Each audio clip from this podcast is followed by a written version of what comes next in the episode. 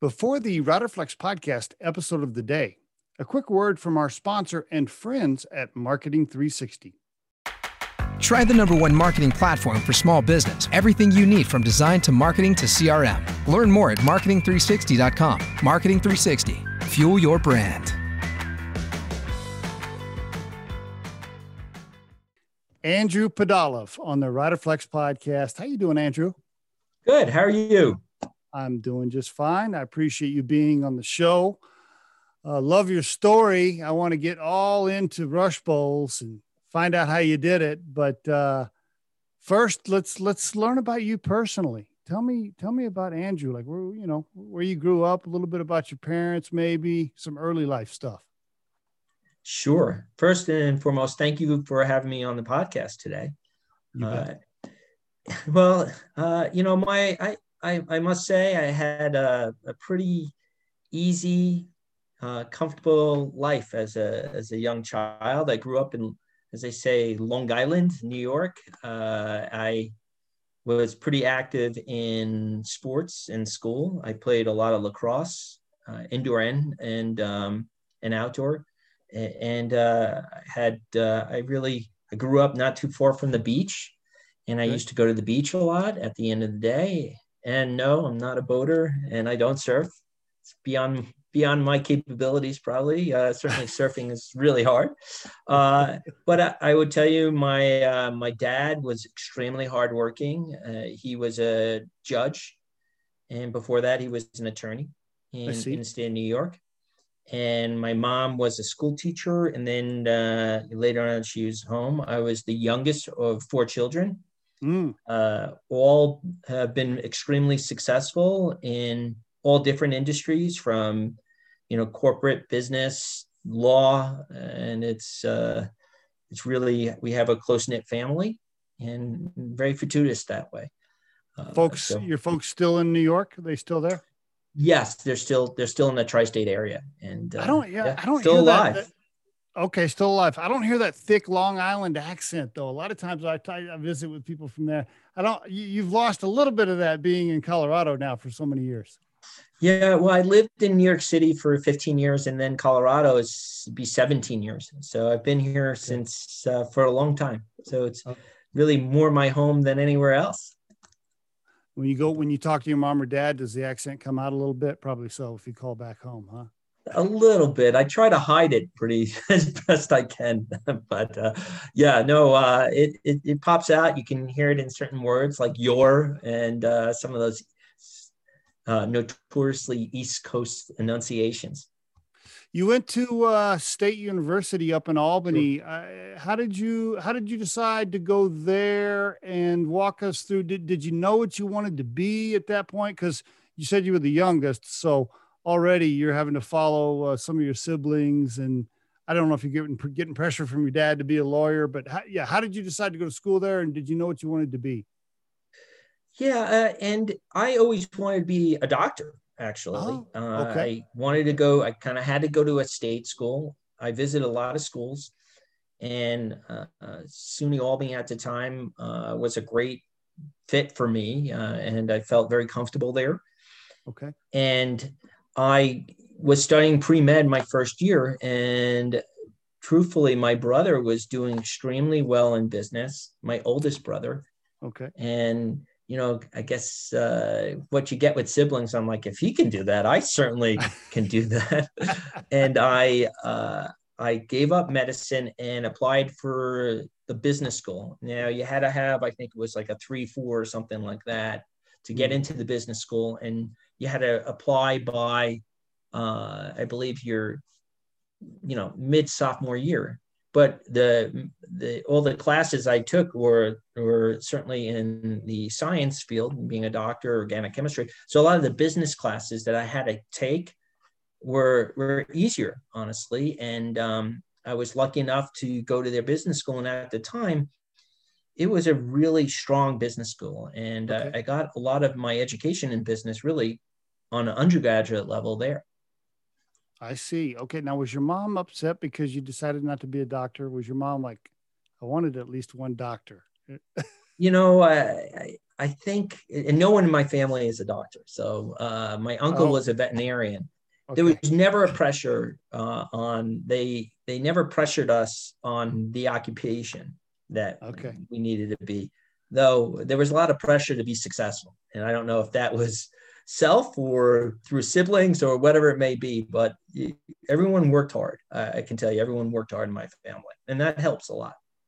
No doubt about it. Right? I mean, uh, same, uh, same for me. I get a lot of work ethic from my from my folks, and uh, my dad worked in the oil field for many years, and uh, same way. Yeah, I, I you get your work ethic by the people you're around. Usually, when you're young.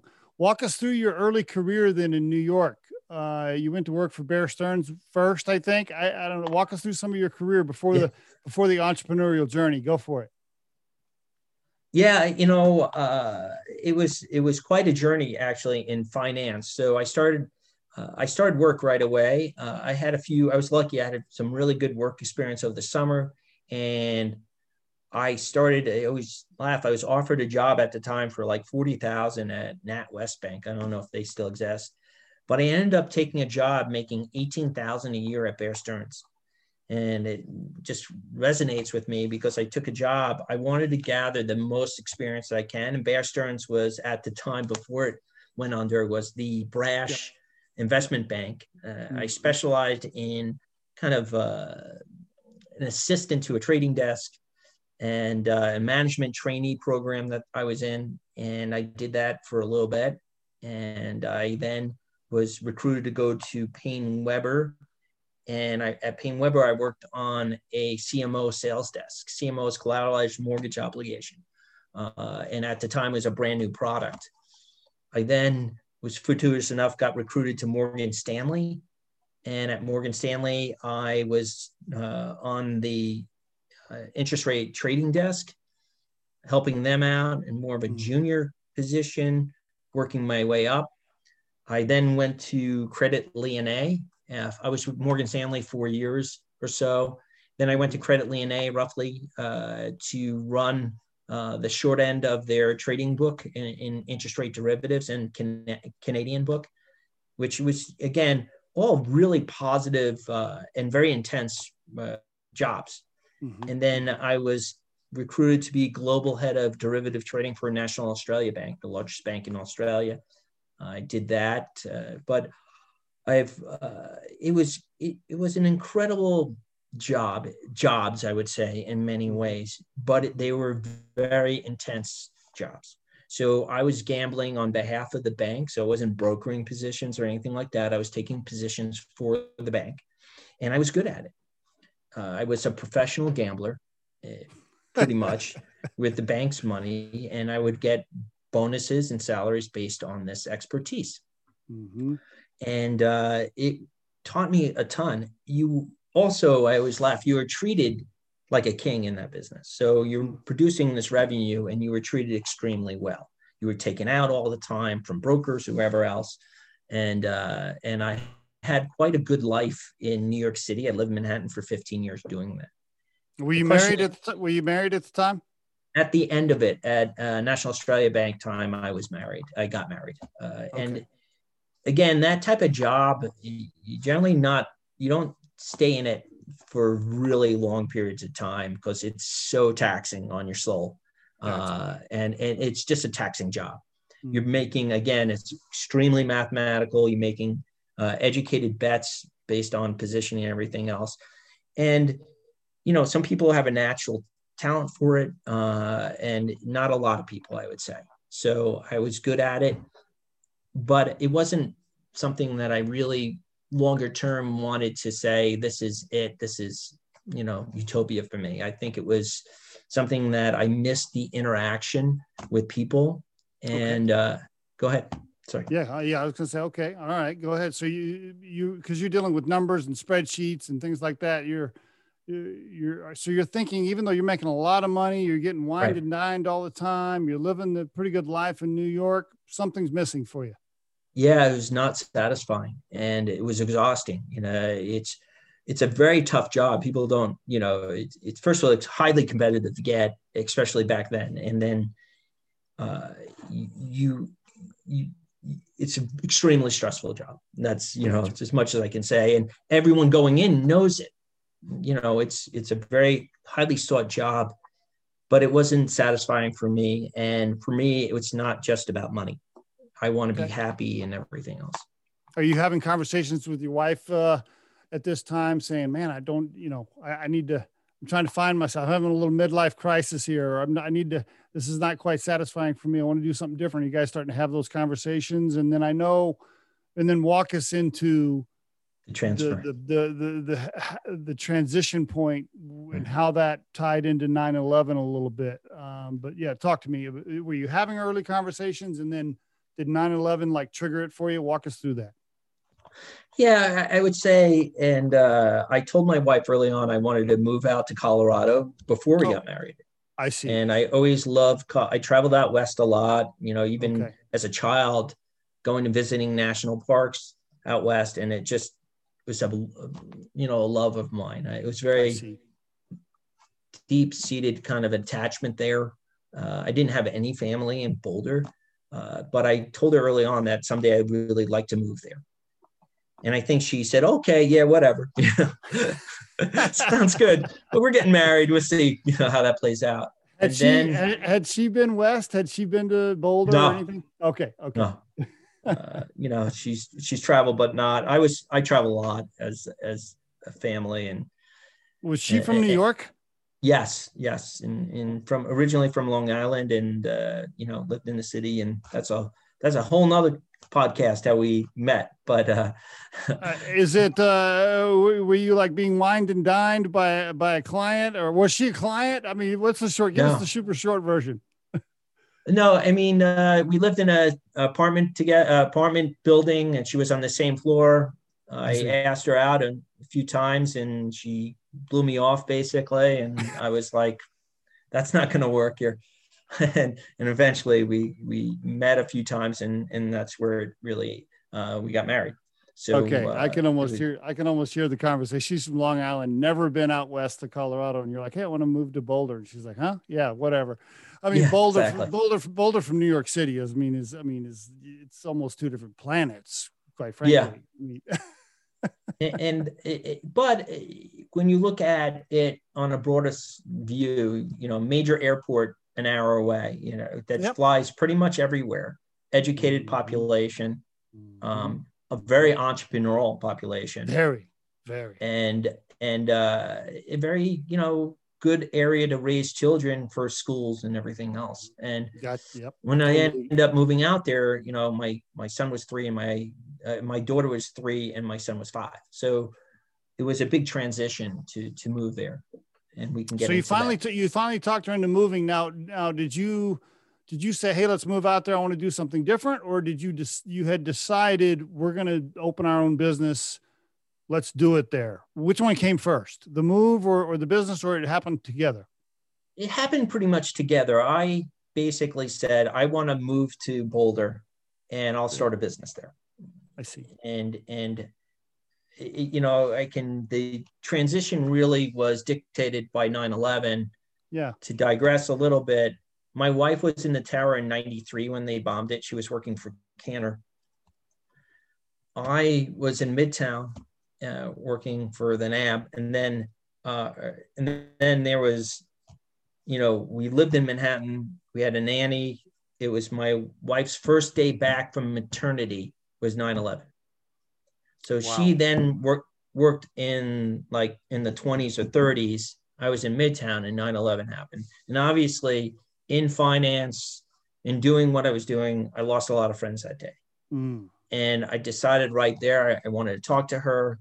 And the horrors of that day made the transition happen way quicker. You know, so 9-11 happens. I kind of organize everything, just move out to Boulder, you know, a couple of years later. So so uh, let me ask you this: Did you say, "Hey, I'm just I'm quitting my job. Uh, we got yeah. enough money in save. We got enough money in savings to do this move. I'm going to go try." Like, I mean, that yeah. takes uh, that takes some guts to do that. Uh, you know, how, how, what that conversation sound like with your wife? Where you're like, "Listen, I know I'm, I'm making like half a million dollars a year or whatever you were pulling down at the time. Right. I'm making I'm making a shit ton of money, and uh, we're just going to quit all this and move to Boulder and maybe it'll work. yeah. You, you know, I would tell you, you know, as people fretted, I, I quit my job, bought a house and started, uh, and, you know, had a mortgage and, and, and, and started a business. I don't think it's the smartest thing to do ever. I was extremely, I think, confident that whatever it took, if it was me digging ditches, I would figure out a way. Okay. Right. And and no matter what it was, I was very driven to make it work. And that may not be, you know, uh, as as as easy or you know, I, I wanted to be creative, which is my number one thing. I wanted to be creative and I wanted to have customer interaction. Uh, did your wife quit her job too? Well, she yes, she quit earlier because then she was raising the kids. So after she she uh, was on maternity, she worked a little bit after, but after 9-11, she basically quit. So she was she was you know raising, you know, the very two infants basically. You said you said earlier you were a professional gambler. I mean, you just pushed your chips all in the middle of the table right there. No, no income, moved to Boulder, two young kids, bought a house, started business. Okay, yeah, that takes balls, my friend. yeah, you, uh, you know, my whole life was risk assessment, right? Making making gambles, and you better be able to gamble on yourself.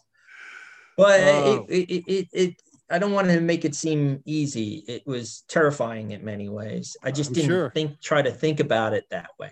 I just try to focus on the positive. how but, did you uh, uh tell talk to us about how you decided what to do? Walk walk us through that. I think you had a friend that had a had a had a smoothie business or something, but talk walk us into the transition on deciding what to open as a business.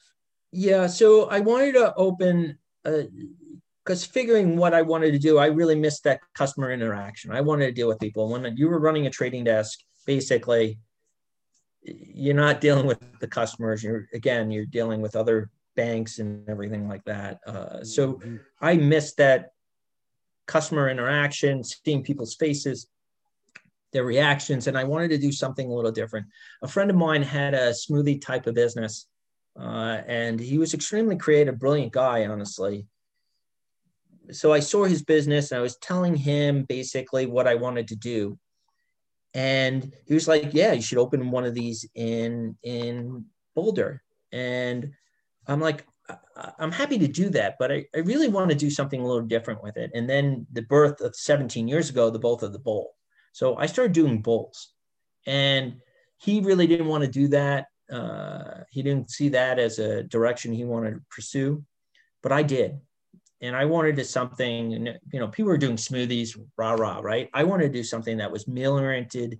I had a very, I, had a, I have a good palate, but I also like texture in my mouth. I wanted the smoothiness, the silkiness of, of the blended fruits. I wanted the crunch of the granola, the honey, you know, in the, you know, the toppings of fruit, whatever it may be.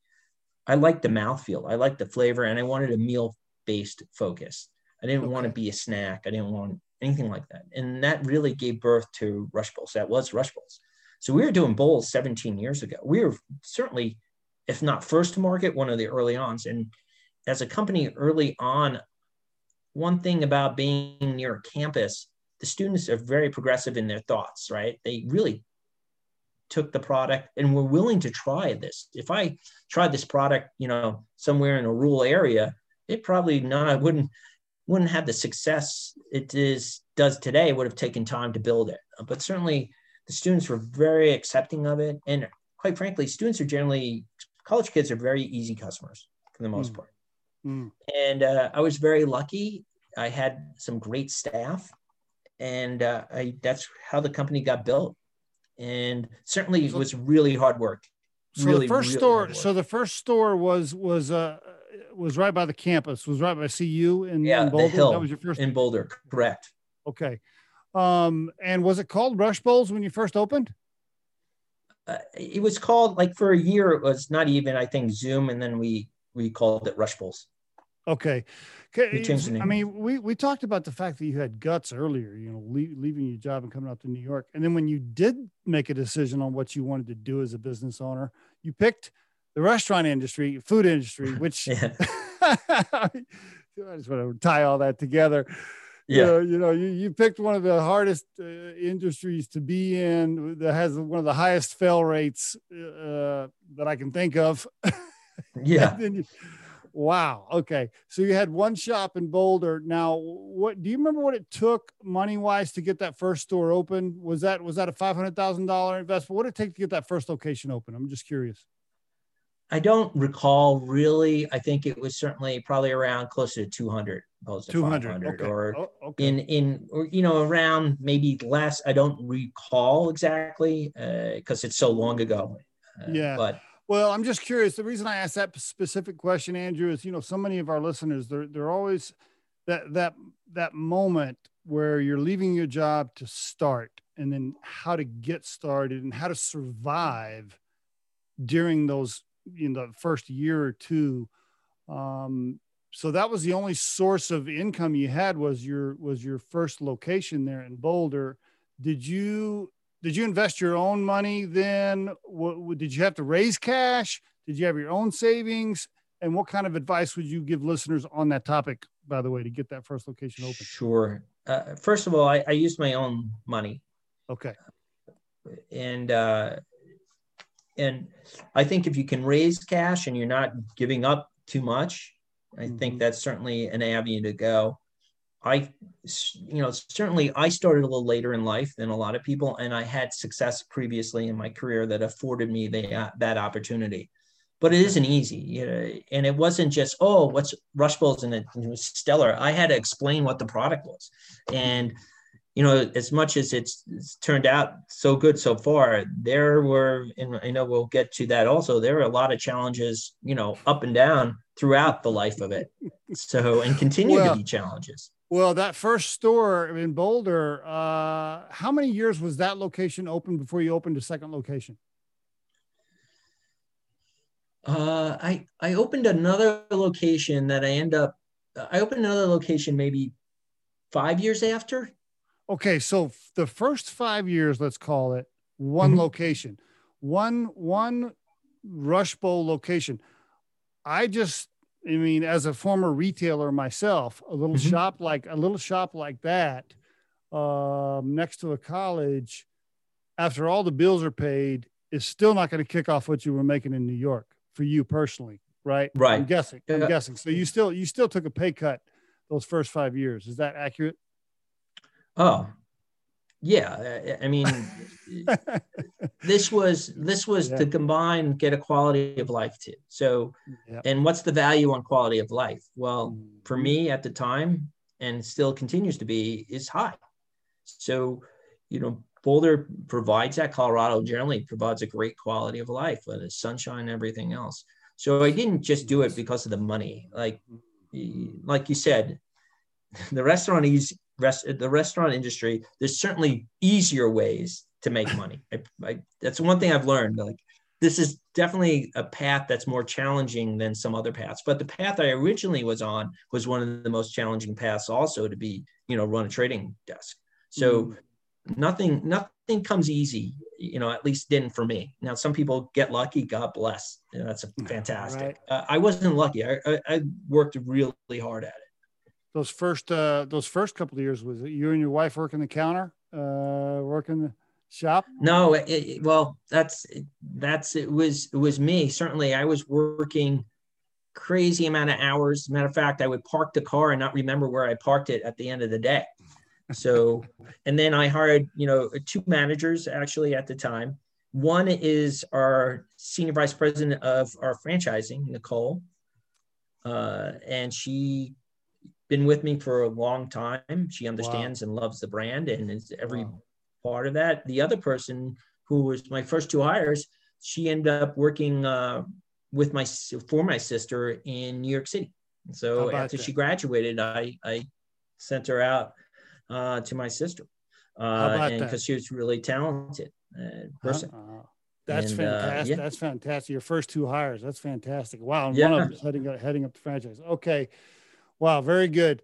I just wanted to know a little bit about those early years there. I, you know, that that early period. So what I what I hear you saying is, hey, look, I was making good money in New York, but I wasn't completely fulfilled. I wanted a different lifestyle.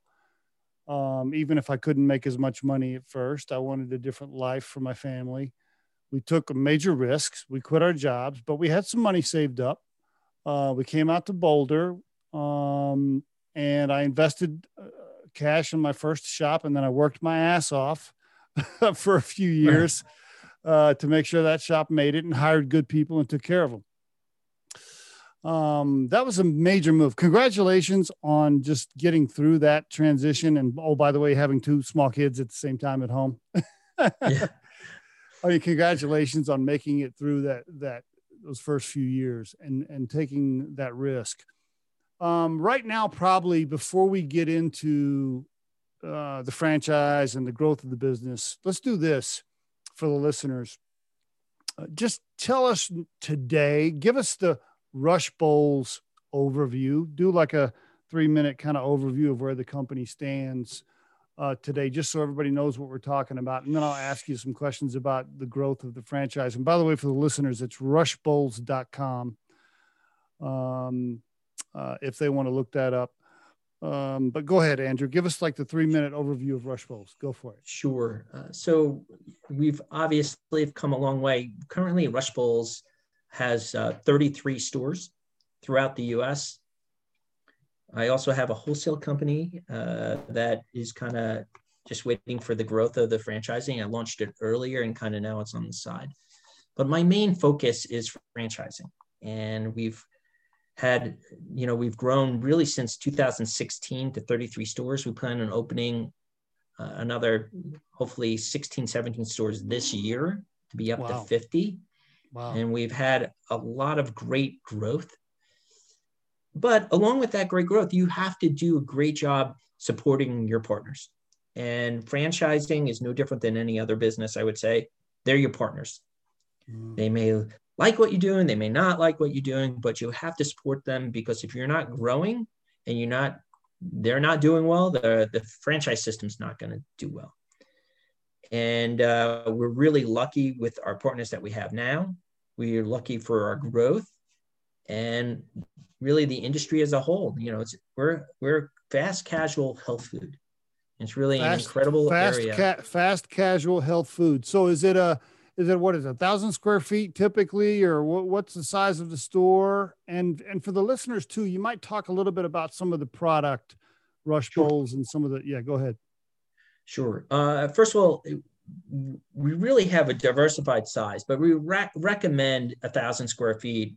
Okay. You know, 700 to 1200 square feet is generally ideal. That's very different than some of our competitors a lot of the competitors in the space will do 2000 2500 more of a sit down concept that a much more broader appeal. So broader they do salads they do other stuff like that. We're focused on rush bowls and smoothies and aside like other items that complement that but we're the best of breed and we do bowls no different than starbucks doing coffee.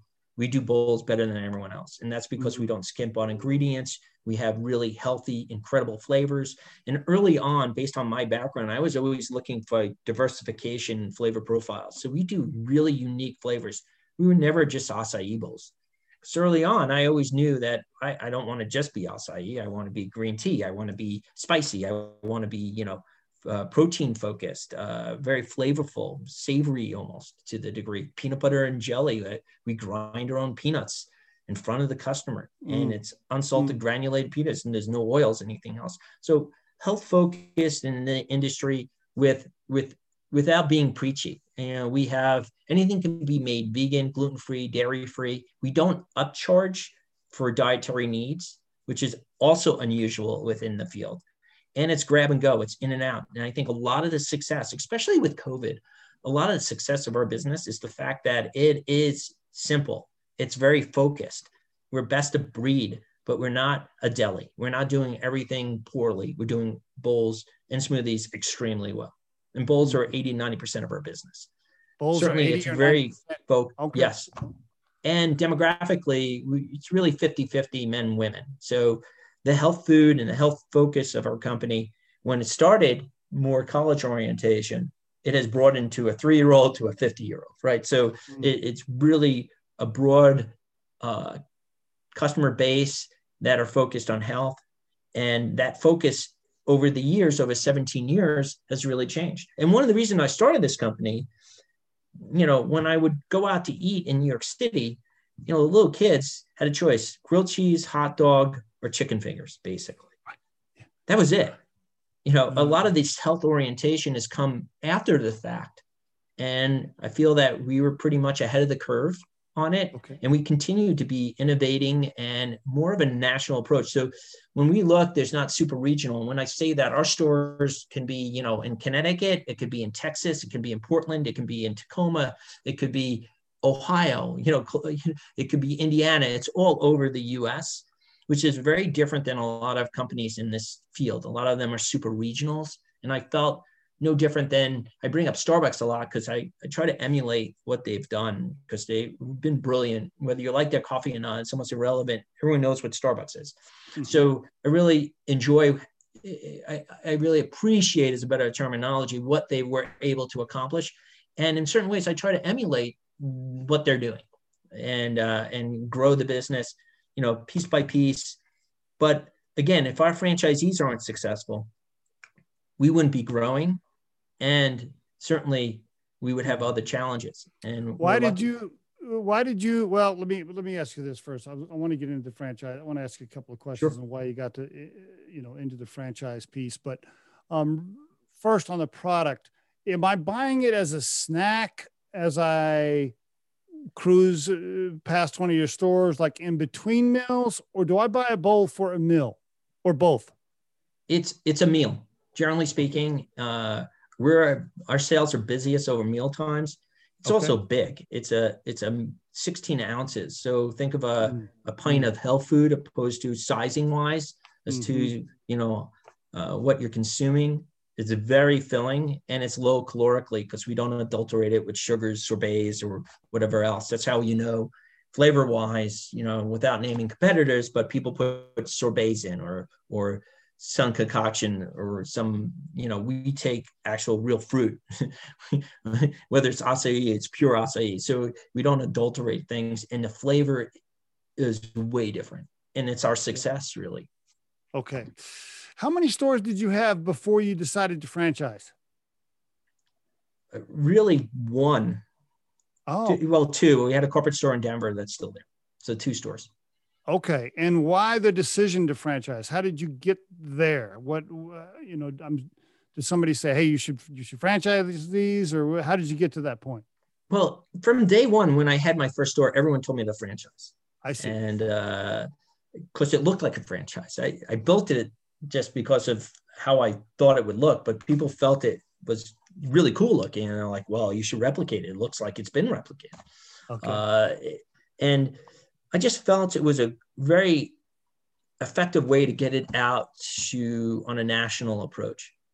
I felt it was really important. I wanted to reach and grow the company, and franchising afforded me the opportunity to do that. Now, franchising is hard. You know, you have to mm-hmm. do it, you know, very well, and it takes a lot of time and effort and money and everything else to do it. Uh, and there's a lot of legal aspects to it and you know making sure everyone's following the rules that they have a bowl in you know in in you know Glastonbury, Connecticut, tastes exactly like the bowl in you know College Station, Texas. right. So yep. you know there's a lot of standardization there, and there's a lot of different personalities. So you kind of have to manage that. And uh, I felt we had a product that was a winner. And the one thing I will tell you to this day, whoever tastes the product loves the product. Mm. So it's really execution, execution, execution. Did you have to raise a lot of cash to get the franchise piece going, or, or still still your own deal, or, or yeah, still my own deal. Ah. Still, still my own deal. Wow, you're still 100 percent owner. Yep. Wow, 33 stores franchised, and you didn't have to raise cash, and you don't have a bunch of people on your cap table and call on saying, Where's my money? and all this other crap. Okay, great. Congratulations. I didn't know that. I just assumed you'd raised a bunch of cash from some folks over in Boulder. right now, it's just right now it's just Andrew, you know, Pudalov on the cap table now. Wow. that, say, I, that may I'm change, blown, but okay. You know, I, I'm just telling you right now, I'm blown away by that. I had no idea that was the case. So when I was studying for you and getting ready for the podcast, I was just like, okay, so he opened the store. Then he met some rich friends in Boulder. They gave him some cash and then they franchised it. I mean, I just assumed that was the story, right? I mean, I think most people would assume that that was the story. I'm really impressed that you have grown a 33 store franchise uh, on your own without raising cash. That's a major, that's a, that's a major accomplishment. Congratulations. Yeah, and uh, and you know, I had help and assistance in different ways over the years. It wasn't like, oh, or, you know, you don't build yeah. these things yeah. snap over finger. But currently, I am the only one on the cap table, and uh, wow. yeah, it's all it's all it's all me for better or for worse. for better. it's unusual. A lot of franchises that have at this size or even yes. earlier have some sort of private equity, and I think part of our success is the fact that we don't. I'm not beholden to anyone. So, you know, private equity, when you deal with private equity, you know, there's a price to be paid for everything, you know, certainly. And I understand banking better than most. So mm-hmm. I, I, uh, I feel that I have a lot more freedom on how we run the company. And we constantly want to serve an incredible product opposed to, you know, uh, cheapening things just to make a, a, a dollar. Our reputation is too important to us. That's great to hear, Andrew. You know, yeah, it's it's it's challenging enough to deal with what you said earlier, the personalities of the franchisees. Uh, you know, I mean, you're talking people who, you know, it's it's their business to a certain extent, but they got to follow certain rules. Big personalities. A lot of them are entrepreneurial, or they had made money in the past, and so just I know from personal experience, uh, having uh, led a company as a COO and as an interim CEO myself that had franchise stores. I know from experience what it's like to deal with some of those personalities and make sure they're following the damn rules and you know, and things like that. So that's challenging enough. If you're chal- if you're if you're doing that and dealing with a massive cap table and PE money and all this. Now, now you're really bogged down with managing a bunch of big personalities, and so uh, the fact that you're not having to do that on the PE side is great. Um, so if you're if you're interested in, I'm a selling. By the way, you said you're opening up what 16 more stores this year. Are those are those? Yeah, we're going to try to. That's okay. The, are those deals done? Are you are you looking for are you looking for more franchisees, or those are already signed? No, those are existing franchisees, open stores three, four, five. You know, one thing that we've opened a lot during even last year during COVID, these were existing franchisees. Okay. So nothing tells you more success than existing franchisees opening more stores. Now, now we're, you know, we've had a, a few new ones come on board and, uh, and we're just, you know, opening stores uh, you know, when they come through. But we have a lot of pent up demand, especially in the real estate market. I think franchising in this, especially in smaller spaces like this, is there's a real opportunity to lower your cost, obviously, on in because of real estate is falling off a little bit. And I think there will be more opportunity within that. Couldn't agree especially more. When you're health food focused. I couldn't agree more. Totally agree. On the health food focus, you're going to grab up some commercial real estate that uh, is a hell of a lot cheaper than it used to be. I think there's some right. wonderful opportunities there. Um, but we're growing, and our, you know, I feel that our a lot of our store owners have owned multiple ones of these. So you're not growing and having multiple if you're not doing well. Agreed. No. Agreed. Do I do I have to go to uh like if you buy a subway, don't you have to like go to Alabama or something for like a two week training class in a store or something? Do you guys do that?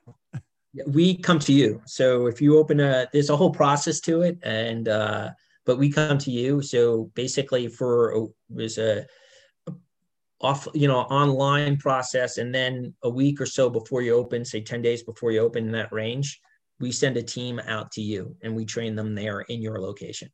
So okay. prior to that, we're working with you weekly, daily, almost a more than a year ahead of time on what each part, what to do, what's working, what's you know, this is the timetable for this. This is when you should order this. This is the design. We have, you know, our okay. design that you can see behind me.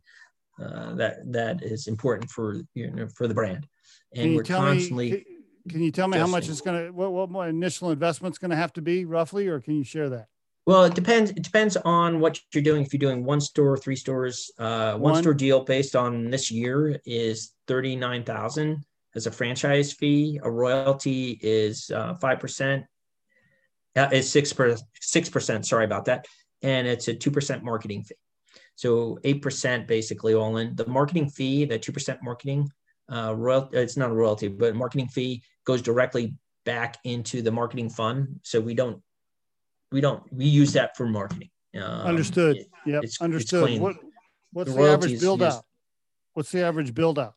It really depends uh, on in our FDD. It's about 194,000, uh, including equipment and other items. Um, so it's a really inexpensive build out, relatively speaking, and it can so be less, I, honestly, and it can okay. be more depending on where you are. But certainly, we hope to have it less even. But that's generally the range of what it would be can I get a store open and get operating and start putting money in the bank with 300 grand?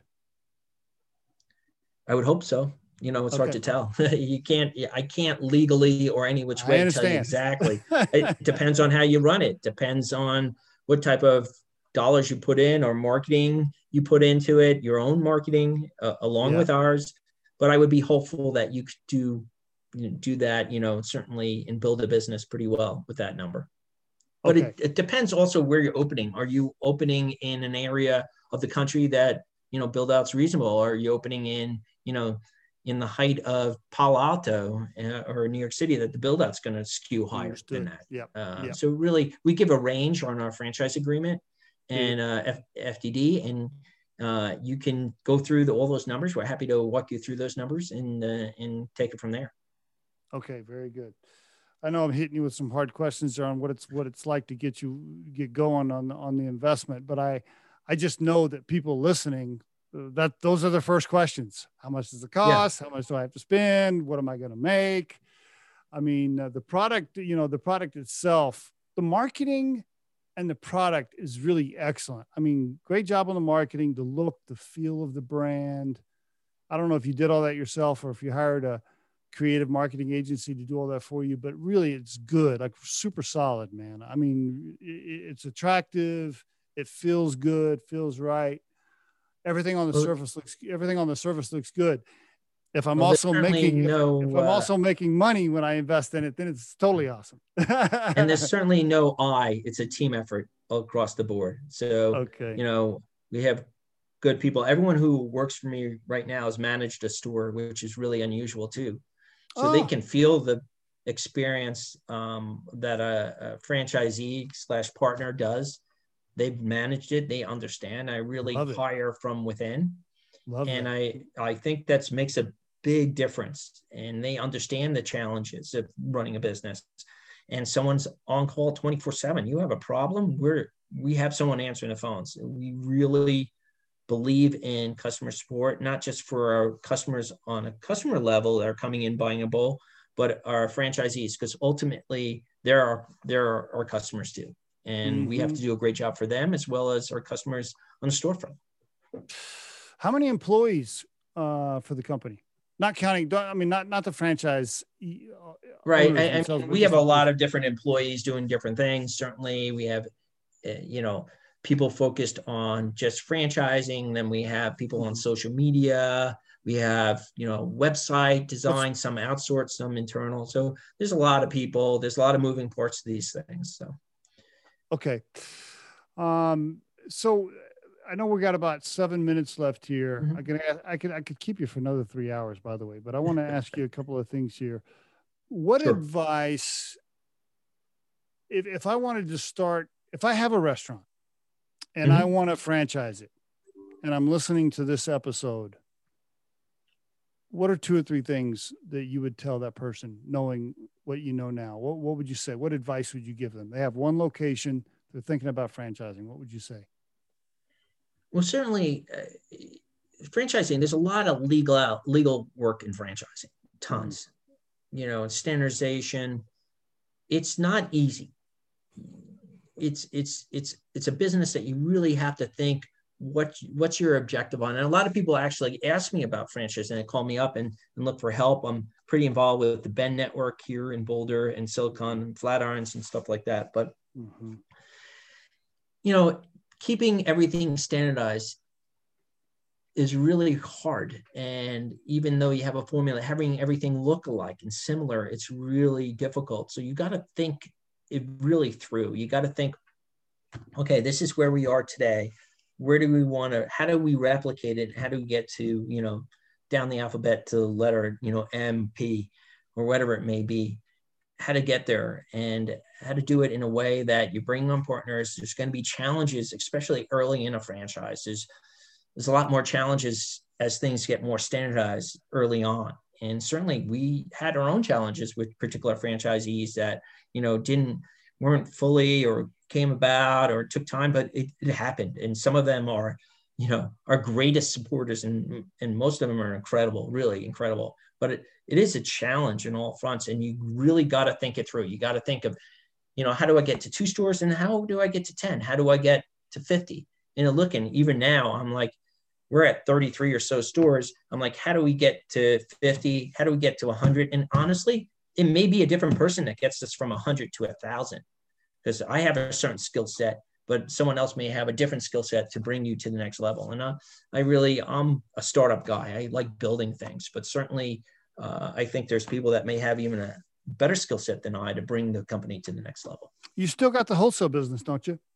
yeah, that's that was a fascinating challenge and uh, incredible business. Really, we were in 40 states with that, mostly with Whole Foods and others.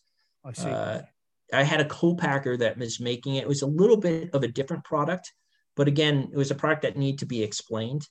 You know, it was bowls. Again, I started that in 2010, um, basically around that 2010, 2011, and we are in frozen shells.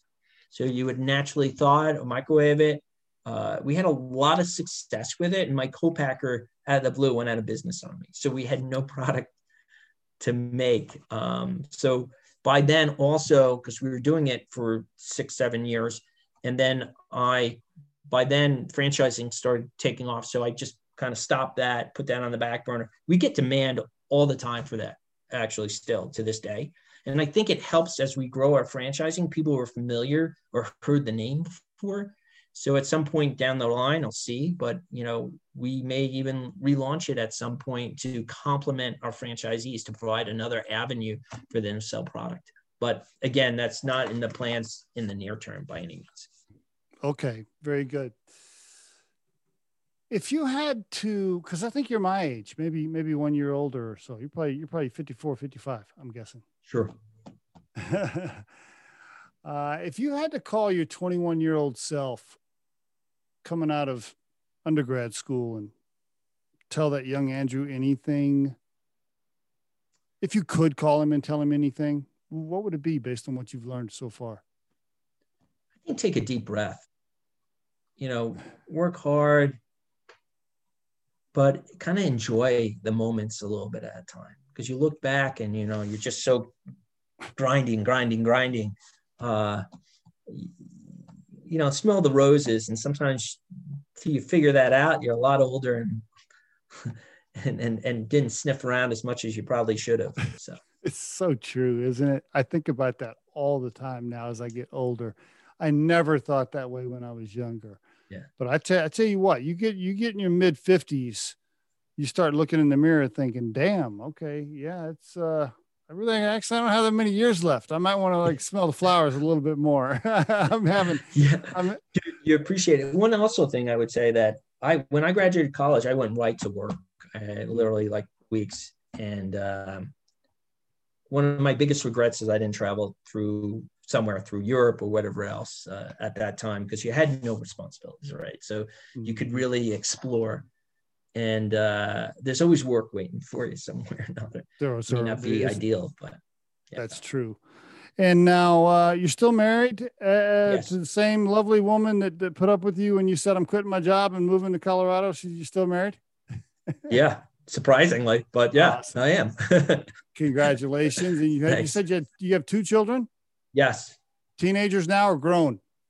Uh, one just graduated college and is going right to work, which obviously you know my influence there but unfortunately but uh, my my daughter is at uh, she's uh, going to be a junior at university of michigan either one of them interested in helping dad run the business no I, I don't think so quite frankly but i'm always kind of like my parents were do whatever you want to do. do. You know, I, I don't really this is not an heirloom to my children, nor would I have created it that way.